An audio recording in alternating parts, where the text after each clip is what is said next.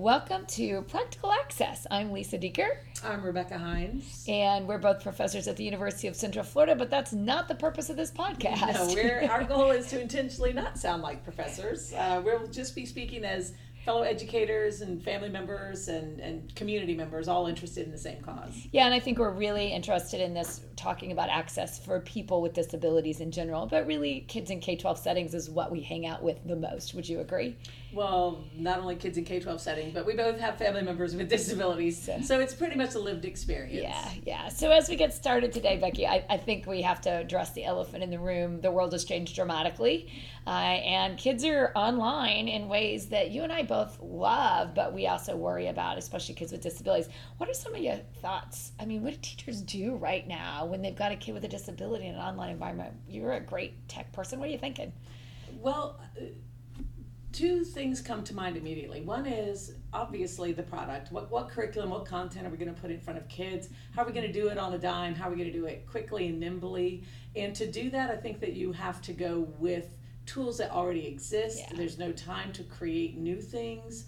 Um, and then the second thing is the, the process with which we roll out these products. Mm-hmm. I think mm-hmm. there's there's got to be a lot of intention here because the one thing I feel strongly is that we we're not going to go backwards. Blending mm-hmm. lear, blended learning is going to be changed yeah, forever in schools as people have to quickly assemble but also realize the opportunities here. Yeah. Yeah, and what do you think? What is what's the tool that if you standing in front of a K-12 online virtual classroom right now, what are you going to deliver first? I, I, mean, like, where do we start? If it were me, mm-hmm. I would start with something like BrainPop. Mm-hmm. And anyone who's used Brain Pop knows that it's it's a, what you see is what you get. It, it is very um, it's animated. It's not intended to be like super funny. If you can put up with Moby, right? If you can put up with Moby, the, the robot, but but the good thing about that particular product is that the characters remain the same. Yeah. The content is very good. There's written content in there, but very light written mm-hmm. content. Every single word in there is purposeful and it's tied to state standards. You can Google your state and find out what aligns with the students that you're teaching. So I think it gives a lot of opportunities, has a lot of extra tools like note taking sheets and quizzes so kids can practice with the content. I'd be looking at some things like that to supplement what I also am doing. Yeah, and I think that's a great one because I love that it's closed captioned. I, I think it comes in a Spanish version. So, again, if you got second language, of course, we know you might have more languages than that sitting in front of you, but it's good to have that option. And I do like that it's aligned with the standards. And, and kids might say, oh, I'm a little bit bored watching the same character, but I think that's what you see as the strength of that. It tool. is a strength, especially for kids with disabilities, yeah. because lots of kids need to see it multiple times before yeah. they will remember it. I mean, I could watch Brain twice. exactly. if you were so willing. Got it. Got it. I love it. Well, I think, um, talk to me a little bit about, you said process. What are, what are you thinking there? Well, so let's say I was going to use something like BrainPop or any of the other tools that we'll be thinking about. Uh, there is a structure as a teacher that and you know me well enough to know the structure is not a word that comes out of my mouth often okay. but i would impose a certain structure because i don't think we can count on parents to understand how to use these tools effectively yeah. either so yeah. coming up with a structure a routine for my students log in every morning at this time mm-hmm. we'll watch it together sure. we'll take a break for people to rewatch it or to do something else with it we'll touch base again at this time um, I think that's one way to go with it, whether you're elementary or high school teacher, even. But um, the other thing I would say every single parent, if they have the opportunity, should look for ways to broadcast their computer onto the television mm, screen. Interesting. And why would that be? I mean, well, to me, that's like, all right, me on a big screen, not exactly what I was thinking about. Right, um, but you mentioned yeah. for kids with disabilities, yeah. and I'll use, you know, personal example. My nephew's in a wheelchair. My yeah. nephew loves to see family members on the TV. Sure, he sure. watches literally my recorded videos over and over and over because he likes to see it on that TV. So similarly, I think we have kids who are going to really miss those teachers mm-hmm. and are going to really miss those kinds of, of interactions sure. even. So if it's on the television, it feels much bigger, much more personal I, I, I play around with SAT prep at my own house with my typical high Mm-hmm. schoolers, and we always put it on the TV so that we can do it as a game and Mm-hmm. talk about the questions together, etc. So I, I think process wise, I would first make sure that I have something lined up schedule wise. Yeah. Uh, and then second, I would encourage parents to publish whatever we're doing on the television If because that's that's capability, if they yeah, have the capability, yeah. and it's as easy as buying an adapter Right, if you right. can. Or if you have AirDrop, you could do through AirDrop, AirDrop, you could do through an HDMI cord, Right. lots of choices. so I would be pushing out something to parents Yeah. to tell them that because I think it's going to make it easier for parents to sit their kids on the couch looking at TV.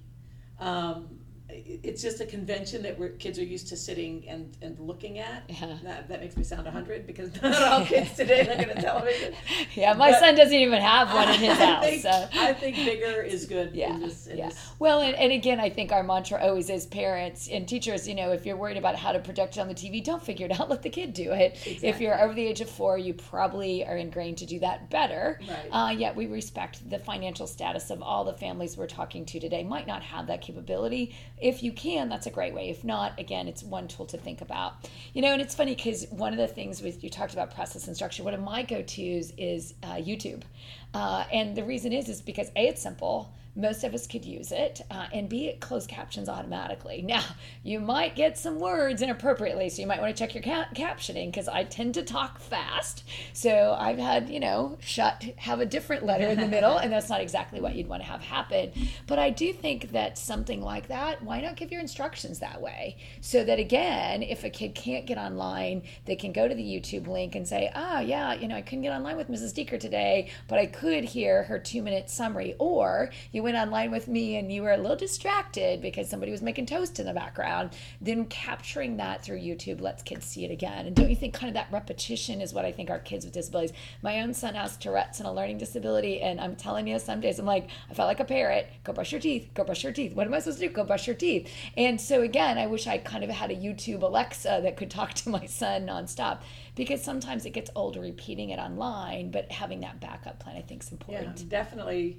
In the spirit of universal design, having all instructions, both in written and video and or audio format, I think is critical right now. Yeah. And then my my other go-to as my last thought here in this podcast is I think for outcomes we rely too much on text and written. And again, um, my son has a college degree. I'm proud to say, woohoo! Um, yet spelling is still a train wreck. So asking him to write means we would be at home butting heads.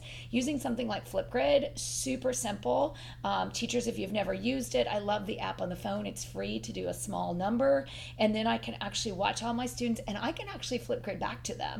So they could tell you this is the scientific concept we've been talking about. This is what I believe happens in mitosis. I then could Flipgrid them back and say, well, could you talk to me a little further about that step because I'm not sure you got it right. So again, think about those audio tools and the capability of that. It takes very little bandwidth for Flipgrid, and again, it's one of my go-tos that I love it as a UDL assessment tool uh, instead of your standard paper pencil or um, just writing something through text. And is that app based or computer based? So both. That's the great part. You can use it on your phone or you can use it on the computer. So kiddos who don't have a computer could use it on their phone. Simply turn on the audio. And uh, most cities, I believe, are offering free bandwidth to school-age kids and families. So again, if you haven't checked on that, teachers, that might be something to help. And one of the things I was just reading, the best thing you can do right now is to know your individual kids' needs. And I Right. think that's true for kids with disabilities, period. But I think in this online world, who has internet, who doesn't, who has a phone, who doesn't, and that's been kind of our discussion. I would add my final product would be something similar, which is Seesaw. And if you've used Seesaw, it's it calls itself a digital portfolio, and that's It's not. much It's not out on the playground going up and down. exactly what it is. okay. Um, and the good thing about using something like Seesaw, if I've asked people, if I've asked my students to, to complete something, maybe I've asked them to do something, um, uh, any type of project based, Mm-hmm. I, I would ask them to submit pictures of their progress every hour, Mm. and it's going to be time stamped, Mm-hmm. and then I can it, it will automatically come to me to accept it or not. So that literally I could ask people every hour to be submitting something on Seesaw, and on my phone I can just flip through and accept. So it gives me a way to stay connected. It's very informal. They They can submit things through video, pictures, writing, etc but I would be looking for something that allows me to check in constantly all day without having to log into something separate on my computer. And you could even look for IEP goals and objectives for kids with disabilities on Seesaw. Could you show me evidence of? Exactly. Uh, and again, because we know we're going to be in this world for at least more than a week, and some states for the whole year, it's a great way to kind of monitor those goals and objectives. And I know in future podcasts we'll be talking specifically about how to look at those IEP goals and how to serve students with disabilities remotely. All right. Well, thanks for joining us on Practical Access. As we said, we're professors at the University of Central Florida, but we plan to keep it practical. we'll see you next time.